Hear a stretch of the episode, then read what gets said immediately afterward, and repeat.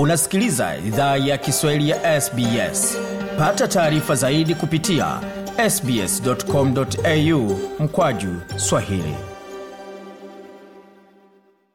Tungependa kuwashukuru wamiliki wa jadi wa ardhi tunaofanyia matangazo yetu. Kuanzia leo idhaa ya kiswahili inatoa heshima zake kwa kamareg watu wa taifa la kulinga kwa wazee wao wa sasa na wa zamani. Pia kuanzia leo kuna wakubali wa aboriginal na torres strait islander ambao ni wamiliki wa jadi kutoka ardhi zote unaosikiliza matangazo haya. Jambo pote lipo na karibu katika makala ya idhaa ya kiswahili ya sbs Uko na migode migerano tukuletea makala kutoka studio yetu ya sbs na mtandaoni anwani ambayo ni sbs.com.au mkoaju swahili. Hivi sasa ni saa 4 dakika na moja dakika ni moja kwa masaa ya mashariki ya afrika vilevile vile, ni saa tisa, saa tisa dakika moja kwa masaa ya afrika mashariki na saa nane na dakika moja kwa masaa ya Afrika ya Kati. Hapo mengi ambayo tumeandalia, lakini mwanzo kabisa, mwanzo kabisa kionjo cha kile ambacho kipo, tukianzia kwa umuhimu wa kuwapa vijana mwongozo mwema wanapofika katika nchi mpya, na si vijana tu, hata watu wazima vilevile. tuko na watu ambao wamekomaa hapa na wako na uwezo wa kuelekeza vijana wakaanza maisha bila kupitia mashindashinda ile wenyewe tulipitia. Alafu ile kitu ingine tunafanya, tuko na program ya kusaidia wale watoto wamezaliwa hapa ambao wajui walitoka wapi, kusaidia na mambo ya identity, waonyeshe nyinyi ni nani, mmetoka wapi. Mtu akikuita wewe nyani ama akikuita wewe kwa sababu ya ngozi yako, unaweza kufanya nini? Bwana Milton Njanja hapo, mmoja wa viongozi kutoka jamii ya Wakenya wanaoishi jimboni Victoria, akizungumza nasi hapo katika makala maalum ambayo tumerekodi hapo kabla katika hafla nzima ambao walikuwa nayo ya siku ya wanaume, ambapo wanaume walikuwa wanatoa ushauri kwa wenzao pamoja na kuweza kuzungumza mengine mengi ya kujenga mno. Na je, hali ikoje nchini Kenya siku chache baada ya serikali mpya kuapishwa na rais mpya kuapishwa? Alisema ati atajua masilahi ya maasla, na kama vile tena ameongeza mafuta, na mafuta ndio chakula yetu yenye tunakula kwa stage. Sasa hakuna vile abiria tunaweza ongea na abiria, bei iko juu, abiria wanalia. Time yenye ameongeza mafuta juu, unga imepanda. Ile time yenye ameongeza mafuta juu, transport imepanda. mafuta imechangia mambo imekuwa magumu sana. Hali si hali mjini Nairobi na maeneo mengine ya Kenya, ambapo wengi wanaendelea kulalamika kwamba gharama maisha yanakuwa kubwa, na hasla namba moja, Rais William Samoei Arap Ruto basi aregeze kamba, aregeze kamba ili wananchi wapate afueni. Hiyo ni baada ya kuondoa ruzuku kwa baadhi ya vitu kadhaa pale, lakini hayo yote tunaweza kusikia katika makala manakuja, lakini kwa sasa tuelekee moja kwa moja katika masuala mazima ya muktasari wa habari.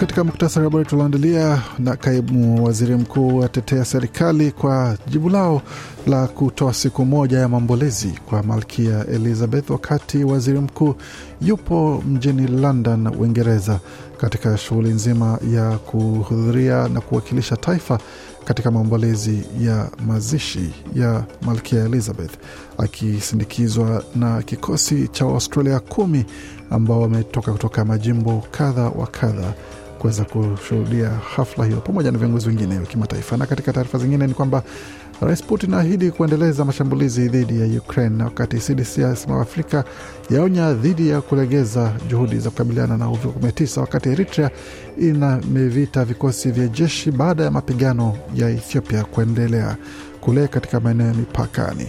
Na katika michezo, mbichi na mbivu zabainika, baadhi ya vigogo vya michezo hususan katika NRL kubanduliwa katika mechi za fainali pamoja na AFL vilevile vile, na za chapwa katika soka kule Uingereza na Afrika ambapo Yanga Young Africans zimempa mtu mkono kumaanisha amempiga mtu tano mtungi katika dimba la Mkapa. Yote hayo katika makala mana kujia hivi punde.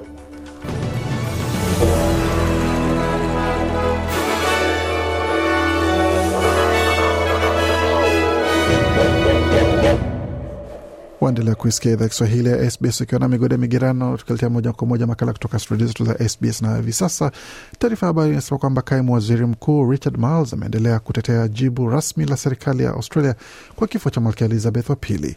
Katika jibu ambalo alitoa kwa makala ya Insiders ya runinga ya ABC kuhusu kama siku ya taifa ya maombolezi pamoja na vikao vya bunge kuahirishwa ilikuwa imepita kiasi. Bwana Miles amesema kwamba ni sawa kutambua maisha ya mtu aliyetoa miaka sabini ya huduma kwa jumuiya ya madola. Bwana Miles amesema pia kwamba upendeleo wake binafsi kwa uwepo wa jamhuri si muhimu sana na irrespective of one's views about our constitutional arrangements. Uh, hasa bila kujali maoni ya mtu kuhusu mipango yetu ya kikatiba, nadhani Waaustralia wameguswa sana na kilichotokea. Unajua, hili ni tukio ambalo halijawahi tokea kabla katika maisha yetu. Kuna hali ya historia kwa sasa, na wakati hilo linapotokea, tunatembea kwa njia ya kutafakari safari ya maisha yetu, ila inahusu pia mhusika na kuhusu mtu ambaye ametoa maisha yake kwa huduma isiyo na kifani, pamoja na kujaribu kuonyesha shukran kwa hilo, alisisitiza kaimu waziri mkuu. Katika taarifa zingine ambazo tumeandalia ni kwamba walimu wanaoongoza kampeni kwa serikali ya shirikisho kuhakikisha kuwa takriban idadi ya wanafunzi 40 wanaojiandaa kufanya mitihani yao ya darasa la 12 wapewe makazi ya kudumu ili waweze fanya elimu yao ya juu.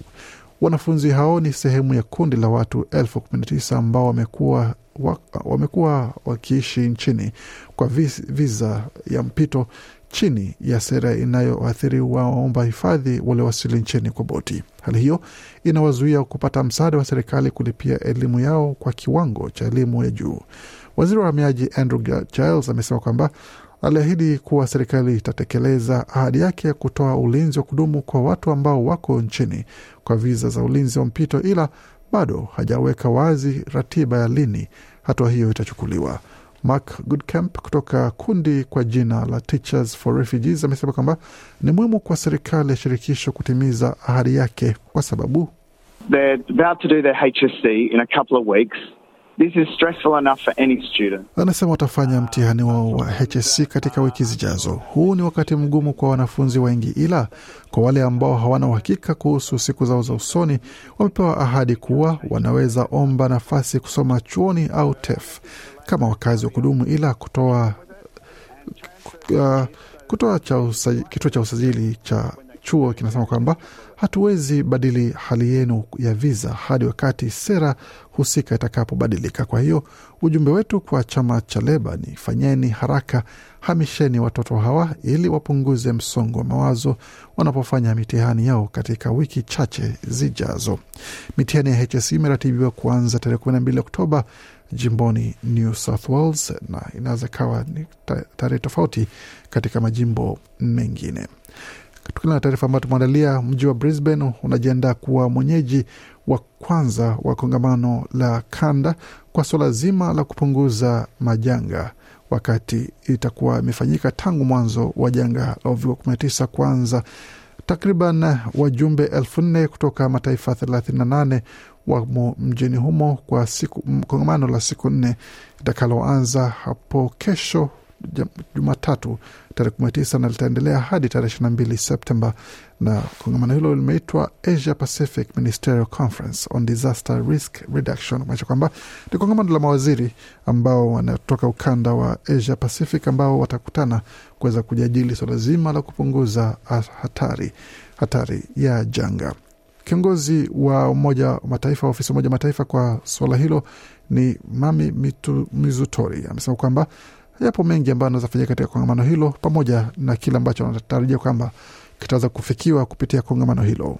We respond to disasters because we have to, but what we can do better is to prevent Amesema huwa tunatoa jibu kwa majanga kwa sababu lazima tufanye hivyo, ila kile ambacho tunaweza tukafanya bora zaidi ni kufanya na kuweka mbinu za kuweza kuzuia na kubadilisha suala zima la majanga, kukabiliana na hatari pamoja na kuhakikisha kwamba masuala ya mazingira na kupunguza uzalishaji wa hewa chafu na kuweza kuwa na hali nzuri kabisa ya kuweza kukabiliana na suala kama hilo, pia kuweza kupunguza hali ambapo tunakuwa tuko katika hali tata panapokuwa na kitu kama hiki kinapotokea. Asilimia 99 ya majanga yote makubwa yanatokea kwa sababu katika mwongo uliopita, na yalikuwa nahusiana kwa njia moja ama nyingine na dharura ya mazingira, alisema B Mizutori. Na katika taarifa zingine, uh, kiongozi wa Urusi uh, Rais uh, Vladimir Putin ameahidi Ijumaa kuendeleza mashambulizi dhidi ya Ukraine licha ya Ukraine kujibu mashambulizi hivi karibuni na kuonya kuwa Moscow inaweza kuanza kushambulia miundombinu muhimu ya nchi hiyo iwapo majeshi ya Ukraine yatalenga vituo mbalimbali vya Urusi. Akizungumza na waandishi wa habari Ijumaa baada ya kuhudhuria mikutano ya viongozi wa jumuiya ya ushirikiano wa Shanghai huko Uzbekistan, na Putin alisema ukombozi huo wa sehemu yote ya mkoa wa mashariki wa Donbas huko Ukraine utaendelea kuwa ni lengo kuu.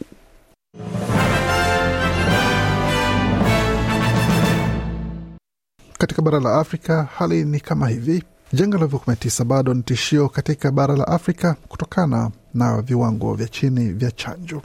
Kaimu mkurugenzi wa kituo cha Afrika cha kudhibiti na kuzuia magonjwa Afrika CDC alisema Alhamisi katika nukuu ni kwamba virusi bado vinazunguka na kwa sababu ya viwango vya chini vya chanjo ugonjwa huo bado uko nasi hapa barani. Ahmed Owel Ouma aliambia mkutano wa wanahabari Alhamisi kwamba alikuwa akijibu swali kuhusu iwapo alikubaliana na maoni ya mkuu wa shirika la afya ulimwenguni Tedros Adhanom Ghebreyesus kwamba mwisho wa janga la uviko-19 sasa unakaribia. Na katika taifa la Eritrea, maafisa nchini Eritrea wametoa wito kwa vikosi vyao vya kijeshi kukusanyika ili kukabiliana na mapigano mapya kaskazini mwa Ethiopia. Tahadhari ya kusafiri iliyochapishwa mwishoni mwa juma na serikali ya Canada na Uingereza iliwaonya raia wao walio nchini Eritrea kupunguza safari zao kufuatia wito huo. Serikali ya Canada imesema mamlaka za mitaa zimetoa wito wa jumla kwa kukusanywa kwa vikosi vya jeshi ili kukabiliana na mzozo wa kaskazini mwa Ethiopia. Hata hivyo, Eritrea haijatoa taarifa yoyote kuzungumzia ripoti hizo kurejea kwa mapigano mwezi uliopita yaliyovunja mpango wa kusitisha mapigano uliofikiwa mwezi Machi kati ya serikali ya Ethiopia na waasi wa eneo la Tigray. Na tukiendelea taarifa zingine ambazo tumeandalia kwa sasa ni pamoja na taarifa kuhusiana na michezo, hususan katika mchezo wa AFL ambapo timu ya Collingwood imepata kichapo cha mbamba sana chembamba, lakini hata hivyo basi kilitosha kuweza kuwaondoa katika mchezo huo. Ilikuwa ni alama tisini na tano kwa tisini na nne tu, kumaanisha kwamba alama moja tu imewanyima nafasi ya fainali walipokichapa dhidi ya timu ya Sydney Swans. Wakati huo sasa, mashabiki wao wanaanza kuabiri ndege na matreni pamoja na mabasi kurudi Melbourne ambako wataendelea kutafakari yaliyowafikia msimu huu. Akizungumza kuhusiana na swala hilo zima, mwalimu wa timu ya Collingwood Magpies wanaojulikana Craig alikuwa na kusema kuhusiana na wafuasi na mashabiki wao ambao walisafiri kwa wingi kuelekea mjini Sydney kushuhudia mechi hiyo. Yeah, it's difficult because you get so close. Um, there's just an overwhelming sense of pride though.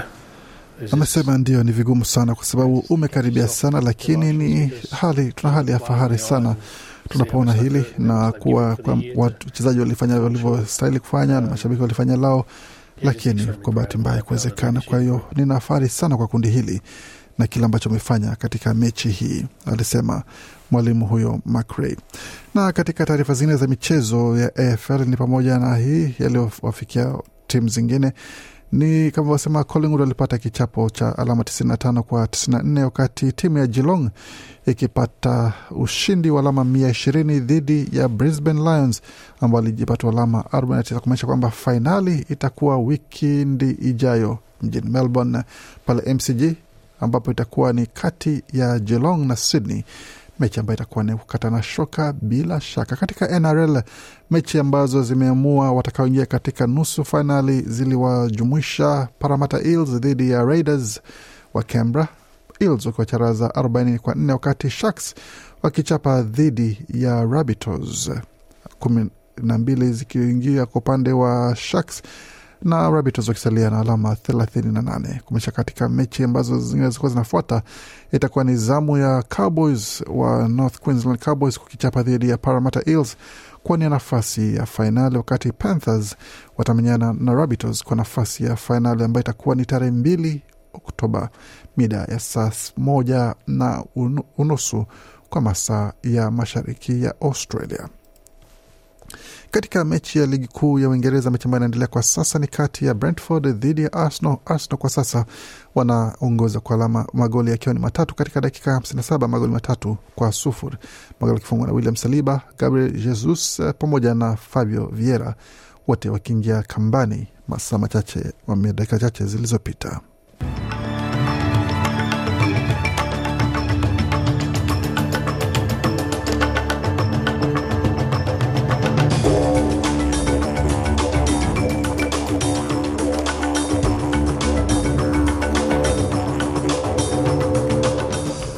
Kwa wapenzi wa mpira wa miguu wengine ambao ungependa kujua matokeo yaliyotokea katika mechi za alfajiri ya leo ilikuwa ni kati ya Tottenham dhidi ya Leicester City.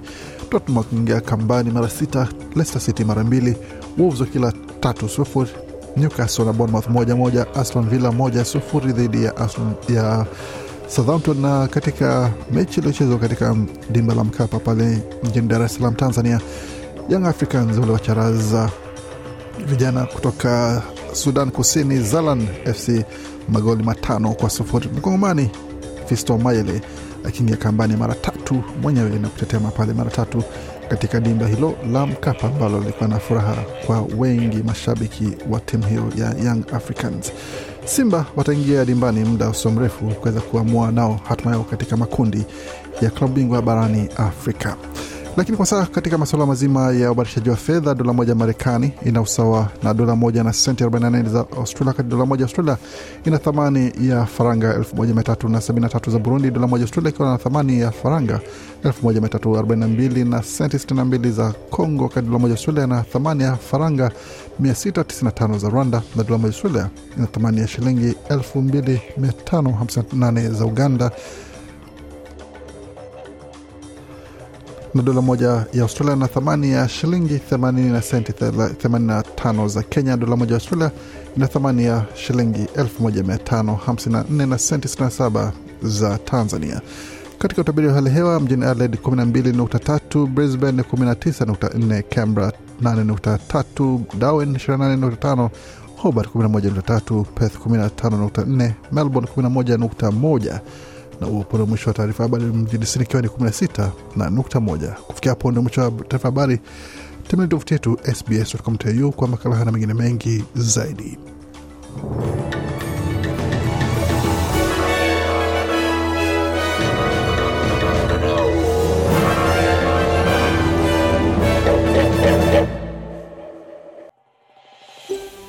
Je, unataka kusikiliza taarifa zingine kama hizi? Sikiliza zilizorekodiwa kwenye Apple, Google, Spotify au popote pale unapozipata.